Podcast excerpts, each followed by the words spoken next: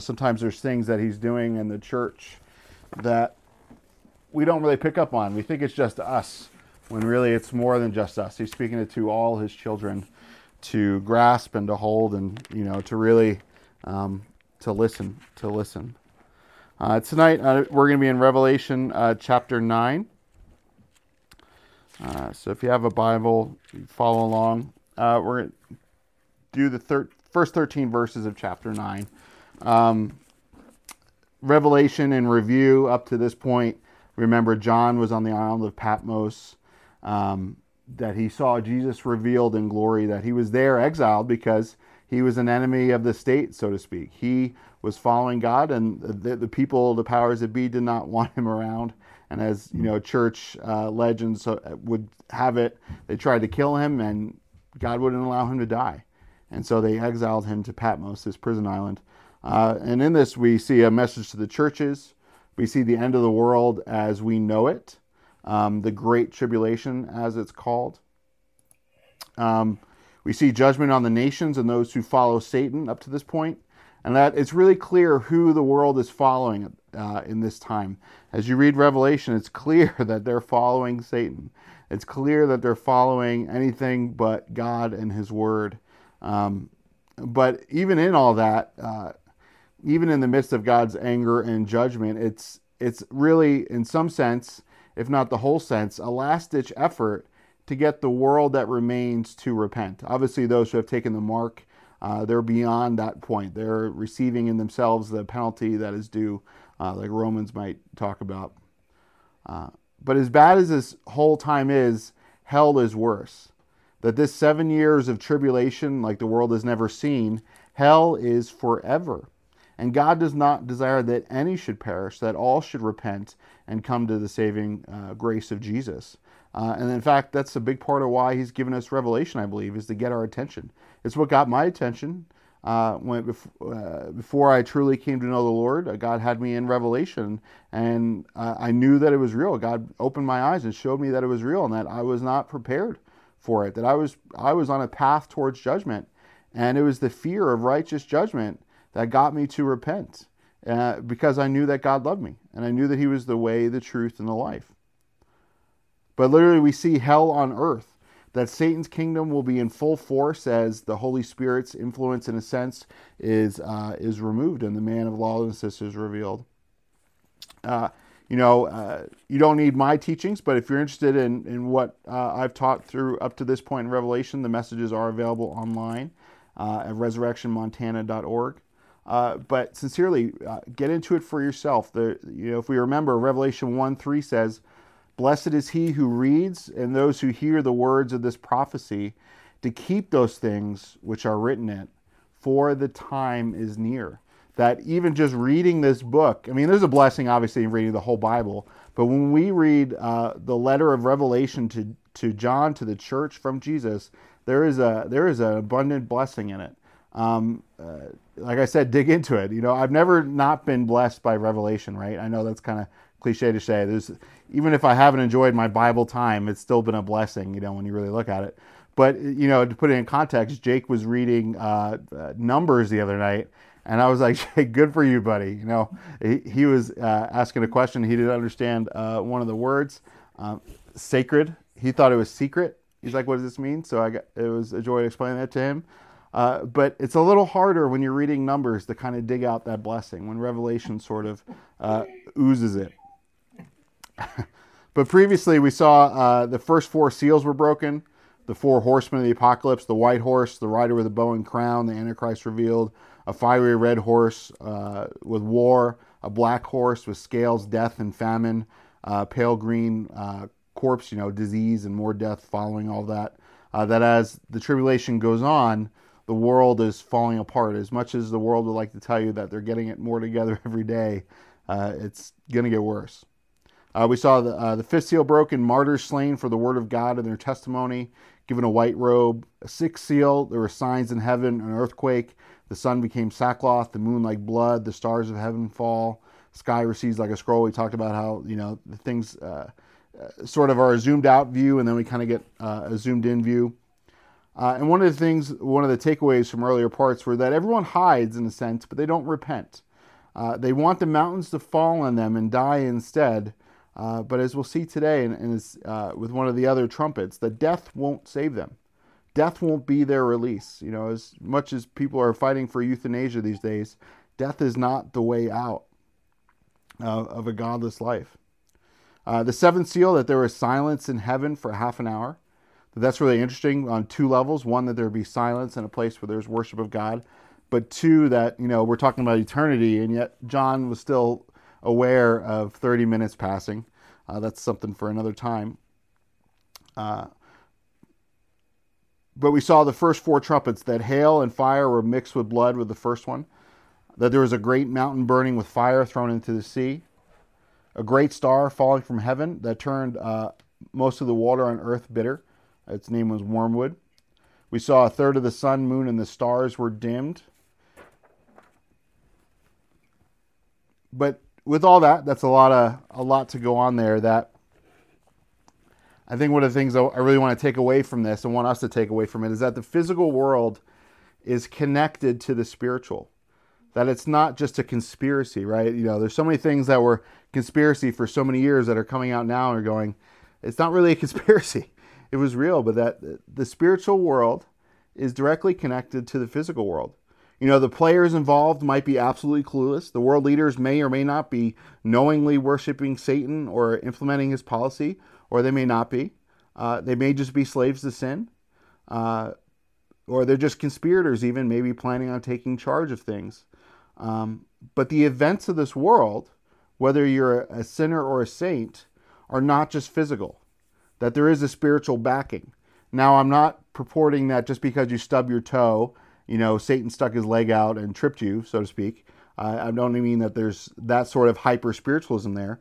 Uh, but at the very least, it, it comes in some sense because we live in a broken world, a world that's, uh, you know, destroyed by sin. And so there's going to be effects of that. But at the other time, I think sometimes we, we forget, at least I know I forget, that, that the Bible is very clear that there are spiritual powers uh, behind things that are going on on earth and that they uh, do manifest themselves in, in physical ways. Uh, but with that, uh, I would ask all of us, myself included, where do we stand today? You know, no matter what state you're in, no matter what uh, position in life you're in, you know, wh- where do you stand? What's your position on these things in the world? That these things that the Bible is very clear about, and more than the Bible, so to speak, the very Word of God, what Jesus is clear about, what He has said, what He has given. He could have said anything in this final note to us, so to speak, as the church, but this is what He says. He says some very hard things, some very scary things, and, and do we gloss over it? There are some things in Scripture that we like to ignore, and, and why is that? And, and really, what are we living for? Like it was said uh, at least several times, I think in prayer, you know, what this is not our home. Our, especially now, you know, the American dream up in flames. Uh, how much easier should it be to grasp the things of God and let go mm-hmm. of the mm-hmm. things of earth as uh, the American utopia is going by the wayside? When we no longer have a guaranteed tomorrow, when you no longer, uh, you know, not that we ever really did, right? It's all an illusion to some to some extent. But how much more should we be living for the things of God and for what He has for us? Uh, you know, or do we really think that all is okay and getting better? Uh, you know, there's this talk in the political sphere of two realities. Uh, one party thinks everything's fine, the other party thinks everything's not. But I submit to you that it's even larger than that. It's even larger than that. That's just a symptom of the spiritual things that are going on. You know, we can look around the world today and see that there is a spirit at work, and the whole world is under the sway of the wickedness of it. When the whole world starts to agree on certain things, you have to go, there's something more at play here. Do we truly believe that our master, that Jesus is coming soon? You know, we say that, and we've said that for millennia as a church. Um, but do we really believe it that our day of salvation is nearer today than it was yesterday? And more so than ever, really, uh, will he find us faithful when he returns? And he says, Will he find faith on the earth? You know, in some sense, I was thinking earlier today, I don't feel ready. And I know that that's sort of a, a misnomer and maybe a misjudgment about spiritual position and everything. But in the other sense, I feel like, man, like, I need to be more about my Father's business. That if Jesus came back today, I'd be like, oh man, there's so much more I had yet to do. And I know that you know that can be kind of taken out of context and, and misconstrued and, and all that. But I think the heart that I'm trying to convey is, man, like I know that there's so much more that God would have for me and for my family and for each one of us. And I know that He wants to see that come to pass. And I think that in these times that we're in, it's it's in some sense Him trying to to lift that veil for us as He does in Revelation, to get us on board with His plan and to and to not uh, not that there's regret in heaven, so to speak, but that, that we wouldn't have any regrets when He comes back, um, and be and be truly ready uh, when He does. And God, with that, as as we read Your Word we want to be ready. We want to be found ready. And we know that that's your heart for us, that that desire is not our own. That desire is from your Holy Spirit. That God, you would uh, use us in your will, that your will will be done on earth, uh, even in dark times, especially uh, in dark times. Let us shine bright. But let your word go forth from here uh, today and uh, not return void. In Jesus' name, amen. So we're going to read Revelation chapter 9, and it would be helpful if I had that turned to it. Uh, and we're going to take it in a few chunks. And after I get a sip of Gatorade, we will read the first four verses together. And John writes what he saw, remember. He was there. He says, Then the fifth angel sounded, and I saw a star fallen from heaven to the earth. To him was given the key to the bottomless pit. And he opened the bottomless pit and smoke arose out of that pit like the smoke of a great furnace.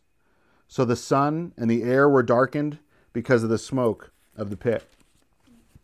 Then out of the smoke locusts came upon the earth, and to them was given power as the scorpions of the earth have power. They were commanded not to harm the grass of the earth, or any green thing, or any tree, but only those men who do not have the seal of God on their foreheads. And we'll stop there. You know, Revelation is not meant to be confusing.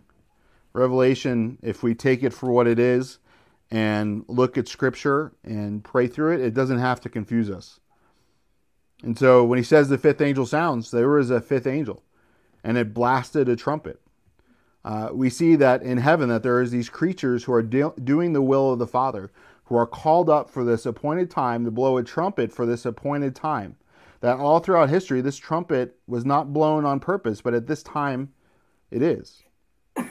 that it's future for us, but it, I don't know how it works in heaven's perspective, but it, it happened.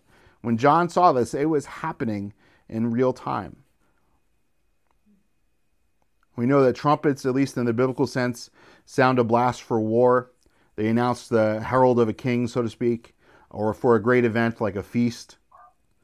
Um, I don't know if you've heard a shofar. My Uncle John has a shofar we heard this summer, right? But I would imagine that an angel blowing a heavenly trumpet would have to shake you to your very core. That this blast wouldn't be uh, like the Boy Scout bugle, that this blast would really shake reality in and of itself.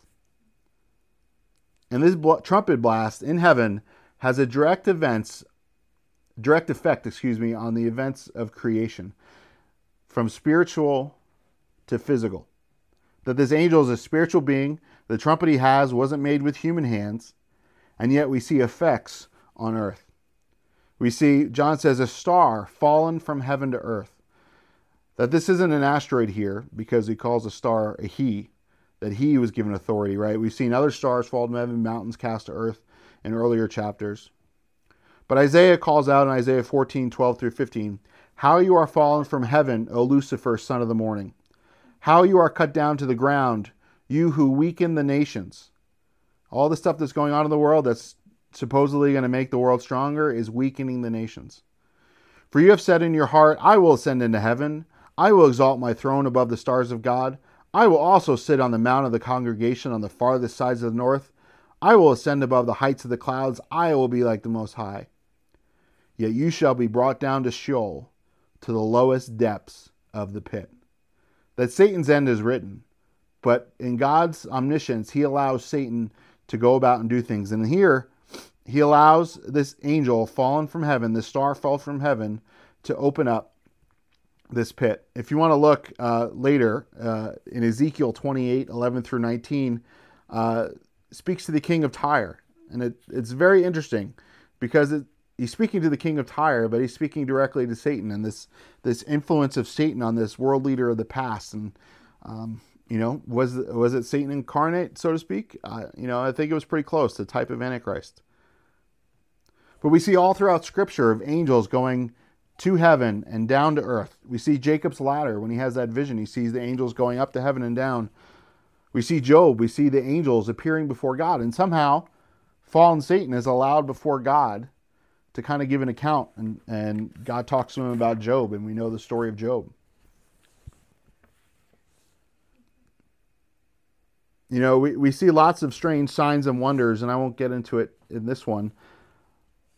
But know that if you, when the world thinks it's aliens, when the world thinks it's UFOs, it's fallen angels. It's very clear that if it's not some mm-hmm. natural phenomenon or secret Soviet project, that this it's a spiritual element. And it's clear throughout scripture that they go to and fro from heaven to earth. But we know that time and eternity is something interesting. Eternity itself is, in a sense, the temporal space outside of our own time. You know, that it's not bound by the same laws of physics that we are, that somehow heaven is part of creation. We know that God is going to make a new heavens and new earth, but that's not bound by the same rules that we are. You know, I think just like the Trinity, how we can't totally understand with our little human brains the Father and the Son and the Spirit and how they are one and they work together, yet we know it to be true. We've seen it to be true. We believe it. We, we understand it to some degree, yet there's no way we can truly understand God in, in that sense. I think in the same way, if we approach uh, eternity in that in that mindset, um, you know that it has far more overarching implications over our our time domain, over the past, the present, future, and death. When we talk about people dying and then people being resurrected, and you know where are they? I think when we begin to understand that time and eternity, uh, we can't really wrap our heads around it. It becomes a lot easier to understand. But for this, let's have the heavenly perspective here that when God gives us this revelation, He's really giving us a glimpse not only into the spiritual, but also the physical future of earth. That these things are to come, and they, these things could happen four years from now. This may not be very far in the future for these events to take place. And yet, we as believers are given this window. In fact, the whole world has had this Bible. You know, world leaders want to know what's going to happen. This is what's going to happen. That everything going on geopolitically right now is going to end up to these things and we see a star fall from heaven and has fallen, it's a description of the star that it is a fallen star. Maybe it fell at this time and this was the first event, or this is just a description that this star that was fallen was given this key to the bottomless pit. And this key is a key which gives power to the possessor to open and shut. And, you know, like the Lord says, you know, what God opens, no one can shut, and what God shuts, no one can open. And yet God allows this fallen being to have limited authority for a time. And this word uh, in the Greek, abyssos phrear, means bottomless, unbounded. Usually, this, think about these words, these descriptive words. This immeasurable depth. It's a very deep chasm in the lower parts of the earth that was a receptacle of the dead, home of demons. A picture, even the word is a picture of a well, a cistern, where it's smaller at the top and it grows bigger at the bottom. And this is what uh, the ancients believed about the underworld, right? That under the earth, a big chasm of the dead. I don't know if you guys have heard of hollow earth theory, but it doesn't sound that crazy anymore. A society on the inside of the earth, you know, journey to the center of the earth, right? Jules Verne. Uh, of course, it is kind of crazy, but remember that all these things on earth seem to have uh, their roots somewhere if we look at the, uh, the gods of Rome and of Greece and of ancient civilizations, and we look at what the Bible teaches about the before the flood and after the flood, you begin to see that these roots, uh, you know, although twisted uh, in our day and age, do have some root in truth. You know, we still don't know what's on the inside of the earth, uh, at least even physically, right? We have guesses based on current science, but we know how that changes. But we're talking spiritually here that even if the core of the earth was just a big giant piece of iron or nickel, that's just physically. Spiritually, there seems to be throughout Scripture much, much more. And here we see that this pit is opened, that this key is given and a pit is opened from the earth, and smoke came out as a great furnace. And this smoke blacked out the sky. You know, we see all these eruptions lately, and we're you know we have worldwide TV and the internet, and we see all these amazing volcanic eruptions. We were watching that one yeah. over uh, in the East Atlantic, and it was crazy just the way it would eat up the houses, and the mountain just exploded. Um, or we saw one uh, a few years ago in was it Scandinavia or Norway where planes were diverted in a huge ash cloud. But that's in a sense what happens here. That there's a physical and a spiritual event, I believe, going on at the same time here. And out of this pit, more than lava comes, more than smoke and sulfur. Um, and uh, not only does it create darkness physically, but a great spiritual darkness comes out as well. You know, people today are so worried about global warming, uh, but truthfully, if you look at what they're really afraid of, they're just afraid of another flood. They don't believe what God said that He's not going to flood the earth. But that doesn't mean that global disasters aren't going to happen. But it's not because you don't drive a Prius, it's because sin is in the world and man continues to sin. The world is going to get very hot because of sin. And far worse climate change is going to happen in the span of this seven years than we've ever seen before. But out of the smoke, locusts come. And I don't know if this reminds you of uh, ancient Egypt or modern famines when they show footage in Africa and, and Arabia of locust swarms coming. But as we see a little bit later, these don't seem to be large grasshoppers. Yes, that's what they're described as locusts, but I think that's more in their behavior. I think that's more in their swarming and the amount of them. Uh, you know, when there's so many locusts, there almost there is almost a dark cloud. It almost does dark out the sun in a big one. Um, but how would they survive in the middle of the earth? You know, these are spiritual beings. These are a plague of demonic entities. Remember that a third of the angels fell from heaven with Satan. I don't know like what was wrong with them, but they decided to leave God and go with Satan. And that doesn't mean that they're all these kind of uh, angels that look like people uh, or that are nice and you know uh, like the little cherubim, little babies. I don't know where they get that picture from, ancient Rome. But they are seraphim. They are cherubim. They are all sorts of spiritual beings left with Satan and rebelled against God. And I imagine that there are plenty of different types of them um, just as there are different types of animals on earth, because remember that creation is a picture, um, was designed as a picture of heavenly existence, right? But these locusts are given power. And the word power means power of choice, in liberty in doing which one pleases, or given leave or permission, as if from um, battle, right? Soldiers are given leave to go home. They're given physical and mental power. I mean, it's scary enough. We you see artificial intelligence and what a computer decision. If you guys remember that movie 2001: A Space Odyssey, when the computer began to, you know, turn on its uh, uh, the people on the spaceship. But they have authority and influence. They have rule or government, uh, universally and specifically, uh, and they have these crowns, a sign of authority. That these spiritual beings are given some level of rule, as we'll see, limited, but rule on earth. And unlike locusts, they weren't to eat grass or plants uh, but instead they were to ravage mankind. Just as a swarm of locusts would ravage a harvest on the earth, these locusts are going to ravage uh, Satan's harvest on earth. And in fact, it's not even believers. You would think that a demonic horde would be given authority to attack believers uh, per se, but instead they attack followers of Satan. They attack those who don't have the mark of God on their foreheads. You know, whether it's those who have taken the mark of the beast or there's some subset of people who haven't yet taken the mark or undecided. I don't know if that's even possible in this day and age. But this interesting uh, dichotomy in the last times that is very evident who is for God and who isn't. That it even takes a sense of a physical mark. You know, whether you can see the mark of God, I don't know, but people can see the mark of the enemy on them.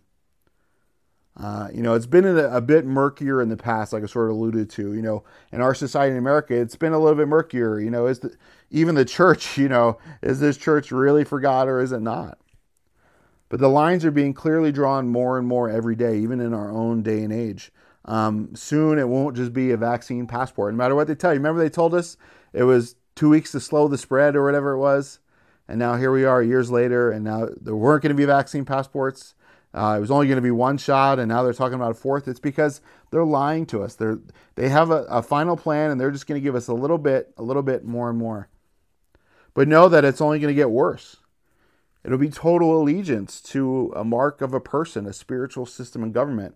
And I wouldn't be surprised if a vaccine's mixed into all that. You know, all these people disappear, all this stuff happens on the earth. You know, they're going to promise all sorts of things, and people are going to line up to take this mark.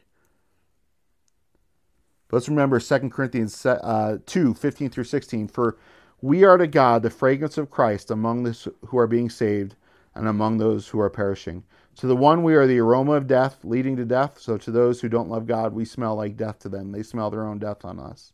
And to the other, the aroma of life, leading to life. And who is sufficient for these things? That, man, being on this call with you guys is like an aroma of life to me to be able to, to spend time with you and see you and hear you pray and worship together. I think it's, it's so important, uh, especially in these last days when so much is going to be coming against us as believers, even our, our own countrymen, so to speak. Let's go on, verse 5 and 6. And, uh, excuse me, uh, and they were not given authority to kill them, but to torment them for five months. Their torment was like the torment of a scorpion when it strikes a man. In those days, men will seek death and will not find it. They will desire to die, and death will flee from them. You know, one thing that they weren't allowed to do was to kill people. I think, in some sense, death would be mercy for them. Death would be unjust at the hands of these locusts on these people who have taken the mark. That this God given authority over the demonic realm, that they're allowed to be released, they're allowed to attack satanic followers of uh, the Antichrist, but his kingdom is not some utopia. God is not going to give them an out. They're going to have to deal with this uh, for the extent of it, that they're going to have to have the consequence of this. You know, this final world government is not going to be a perfect utopia. You're going to see that some of the horns rise up against the other horns, that it's going to be a war with itself. And at the core, it's going to hate the people it governs, just like the government today. You know, when they promise you things, it's not because they love you; it's because they want your they want your uh, power for themselves. But instead, uh, these locusts are given the authority to torment for five months, torment like a scorpion. You know, I previously read through this and studied through this, and I, I can't get more than that can't get more of a description other than you know what a scorpion stings and it hurts and has the potential to kill but it doesn't it just hurts really bad but i imagine that this torment has all sorts of full body pain mental pain physical pain even spiritual pain i wonder will these people even see these locusts attacking them these people are so spiritually blind that they've accepted the antichrist and taken his mark in their body will they be able to see the spiritual things going on or will they just see the sun and sky darkened uh, will it be hidden from their blind spiritual eyes? I don't know. Um, will it be seen as a side effect of taking the mark? All is fine, and then a little while later, they receive torment for taking the mark. You know, we talk about vaccine hesitancy, right? We don't know what, what the long term effects of it is. Even if it's nothing, there still hasn't been a long term study. And even the studies that we have now, we don't know. But I digress. You know, that, that this is one of the scariest verses. Uh, something that I think begs to at least think about and imagine how it plays out, even if it's only a few words. Verse 6 it says, In those days, men will seek death, and they will not find it. They will desire to die, and death will flee from them. You know, we saw in Jesus' resurrection that people came up out of the graves. It was the walking dead, uh, a little less gory, I think, but when Jesus was resurrected, others were resurrected, that they walked the earth again. Lazarus did. But these folks are not going to be able to find death. That this torment is so bad, people are going to want to die, but they will not find it. And you have to think what does this mean? Are they going to try and kill themselves and it doesn't work? Are they trying to overdose and they have horrible side effects on their body and organs, but they don't die? Do they throw themselves off a building or in front of a train but they survive the trauma. They will seek death, but they will not find it. They will go after death, but it will flee from them during this time. You know, will they try and do worse things to themselves and, and still be able to call 911? I don't know. But this to me is one of those verses that calls out, like we see in the Psalms, a Selah moment to, to stop, think, and consider it. You know, thankfully, you know, I think the whole world tries to flee from death, you know, with everything the world does, try and live longer, have a, you know, your best life now. And then when they finally do want to die, they won't be able to have it. And I find this interesting too because Satan wants everyone to die, if we remember in the garden. And he wants to drag people to hell and use them for his purpose. And he'd happily kill every last one. But God doesn't allow him that authority here. God says, nope, only torment for the followers here. Verse 7 says, The shape of the locust was like horses prepared for battle. On their heads were crowns of something like gold, and their faces were like the faces of men. They had hair like women's hair, and their teeth were like lions' teeth. They had breastplates like breastplates of iron, and the sound of their wings was like the sound of chariots, with many horses running into battle. They had tails like scorpions, and there were stings in their tails. Their power was to hurt men for five months. That five months out of the seven years is dedicated to this. And we see that the locusts are described here, that they're prepared for battle, covered with armor, battle dress. They have crowns on their heads and, and something like gold, although it's not gold. You know, remember, gold is a, a sign of, of deity. Faces like men's, long women's hair, teeth like lion's teeth. So again, these are not grasshoppers. I've, if I saw a grasshopper like this, I don't, I don't know. Uh, we have we here in the spring and summer uh, grasshoppers take over, and you walk out in the in the yard, and it's like your Moses parting the Red Sea. There's just waves of grasshoppers in front of you, and and, and, and they're gross when you get up close to them. Uh, you know, especially when they try and hop inside. Uh, but if they look like this, uh, I, I I don't know what I would do. I might even be willing to live in Florida. but they have iron-like armor. They sound their sound of wings is like many chariots. They have this loud sound. Um, it's got to be frightening. Uh, tails like scorpions. I don't imagine they're small either. I imagine that these are big. And I remember coming to the Lord, I read Revelation. I used to try and imagine these like attack helicopters. I try when put a physical spin on a spiritual thing I couldn't come to grips with. Uh, but these aren't helicopters. These are far worse than the scariest attack helicopter um, because their appearance is not of any human machine of warfare. Um, for time, I won't go there, but read Joel 2, 1 through 11 about the army of the Lord. Joel 2, 1 through 11 about an army of God. That these creatures, if fallen, were meant for a purpose. They were an army. The commentary talks about this area as a time of unprecedented demonic torment, and I would agree. We are tormented, uh, you know, people are tormented by demons throughout all history, but this is unlike any other.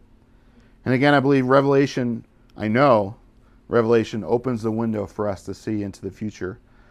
A time when everything spiritual is unveiled and unleashed. That these things have been held back. They're in this pit now. If you have the right shovel, thankfully you don't, you might be able to dig them up. But it takes that key.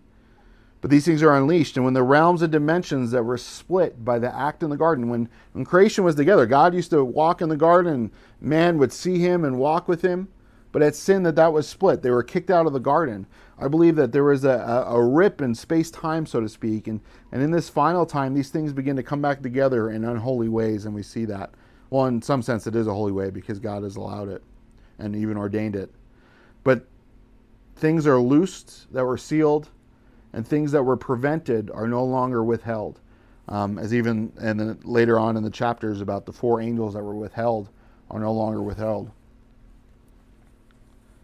This is not a time uh, one which should desire to be around for.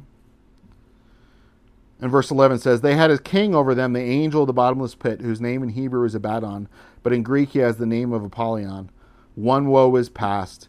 Behold, still two more woes are coming after these things. It says that they have a king over them, the angel of the pit, Abaddon, Apollyon, which means his dis- his name is destruction or destroyer. We know that eh, that the enemy loves to steal, kill, and destroy. Now, obviously, Satan is over all the demonic horde. They followed him, but this this angel of the pit doesn't necessarily mean it's him. It could be, but it's not necessarily clear. But it could just be some demonic general over this horde. You know, uh, the king locust. But it's interesting that real locusts don't have a king. Real locusts are this swarming creature. It's not like they go back to a nest uh, like bees and have a queen or something. So we know that this is more than than locusts, and I'm sure that there's a ton more to unpack if you look at uh, what they actually look like in the symbology there. But the scripture says, one woe is past, still two more. You know, where the first five trumpets, one woe, and these next two trumpets are equal, so to speak, in woe level. That you know, if this is one, wow, who would want to go through that and everything we've seen up to this point, and yet there's still two more. You know, these woes. Uh, woe is an exclamation of grief. Um, I don't know if you've heard, but the future is being billed to us as a place where we'll own nothing and be happy. But it's going to be far from that. It's going to be a, a time of deep grief, even in our own time, before the tribulation actually kicks off. But this time of tribulation is going to be a time of grief and death and torment. That this is not going to be a good time. This is going to be a, a time full of hell's grief. But even more than that, I know that in some sense it grieves God to have to do this. It grieved him when he sent the flood on the earth, and it grieves him to have to allow these things to happen in Revelation and even call them to be. But he's God and he has to do this. He's a righteous judge, and a righteous judge may, must make righteous judgments. And there are hard things in life that we are called to do. Not because we'll enjoy it or should enjoy it or it's going to be fun or it's going to be something we can't wait to do. We're going to dread doing it or having to do it. But we're going to have to do it because it is the right thing to do. I don't think any of us is going to be excited if someone calls one day to have our head chopped off because we love God. But it's something that I guarantee you when we get there, we're all I think we'll all be willing to do somehow by the grace of God. It might even grieve us to do the things we're called to do, the things we're called to say to others, the people we're called to have to cut off for a season, or the things we're going to have to do to give up to follow the Lord. I'm sure those who rightfully administer the death penalty don't rejoice other than the fact that justice is being served. But they they allow they they take part in the death penalty because it's the right thing to do. Someone has committed such a heinous crime that they deserve the death penalty. They're given time to repent, but not, they shouldn't be allowed to go on anymore. The the victim needs to know, or the victim's family needs to know that this person doesn't get away with it. that there's grief in the fact that so many events in these people's lives led up to that very moment that justice had to be administered. And I know that God feels the same way. In Matthew 11 20, Jesus says, He began to rebuke the cities in which most of his mighty works have been done because they did not repent. These things in Revelation are happening because the world did not repent. I believe somehow if the whole world repented, Revelation would be way different. It would just be some final battle between God and Satan, and it would be over in a second. But the people are there because they did not repent. And he says, Woe to you, Chorazin! Woe to you, Bethsaida! For if the mighty works which were done in you had been done in Tyre and Sidon, they would have been repented long ago in sackcloth and ashes. But I say to you, it will be more tolerable for those cities in the day of judgment than for you. And you, Capernaum, who are exalted to heaven, will be brought down to hell. For if the mighty works which were done to you had been done in Sodom, it would have remained until this day. But I say to you that it shall be more tolerable for the land of Sodom in the day of judgment than for you. That this day of judgment is coming, it cannot be stopped, no matter what the world thinks, no matter uh, what it's going to try and do to try and unite against God. It's either going to be escaped, endured, um, or it'll be an end. It'll be escaped for those who die or are raptured, be endured by tribulation saints and possibly unmarked, or it'll be an end for those who take the mark. And it's you know I know that this is a hard thing. That Revelation is hard. Sometimes it's hard, but we need to hear it. But more so, it should remind us that Jesus took all this judgment on the cross. All this is happening because the world did not repent. It did not accept Jesus as their Savior. And God does not want this judgment to happen to them. Hell, again, was not created for people, it was created for these angels which rebelled. Yet people will still choose this and choose this end over trusting God, even when it's absolutely obvious. Hebrews 3 says, Beware, brethren, lest there be in any of you an evil heart of unbelief in departing from the living God, but exhort one another daily while it is called today, lest any of you be hardened through deceitfulness of sin. That we live in the last days, and deception is going to be so great that even the elect would be deceived, if at all possible, if those days weren't shortened. Now, guys, things are going to come to try and trick us, pull us away from the Lord, pull us away from each other. They're going to be even from the government and from well meaning people to try and keep us away from each other. But let's keep reminding each other while it's today that God loves you, God loves each other, God loves the world, that the judgment was taken on the cross. And yes, we need to preach it, but at the same time, we need to live for, for His kingdom. So I just want to encourage you to keep living for Him, keep telling others. Keep living your life at your workplace or with your friends or family. Don't give up, especially if you've fallen. Get up, keep going. As believers, again, this judgment is not for us, it was taken for us on the cross. Even if you know, you don't believe in the rapture, if you believe that as a believer you would go through this, God is going to would protect you through this. This judgment is not for that believer; it is for the unbeliever. And it's in my notes, and as it was prayed before, the night is coming. Jesus said, when no one can work. So, in this twilight time, let us work hard for the kingdom. Let us work hard for our Lord, and be ready uh, for His return. Amen. Amen. Amen. So, God, would you just bless bless all of us, God? We've heard your word. We know that it's a blessing, but would you use it in all of us to uh, sober us up and get us ready for what lies ahead?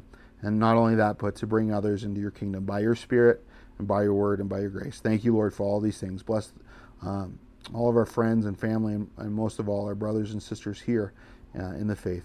Uh, we love you, God, and we trust you. In Jesus' name, amen. There is a vineyard of the Lord. There is a vineyard for our soul. With all our troubles left behind, and all we drink first light until the dawn.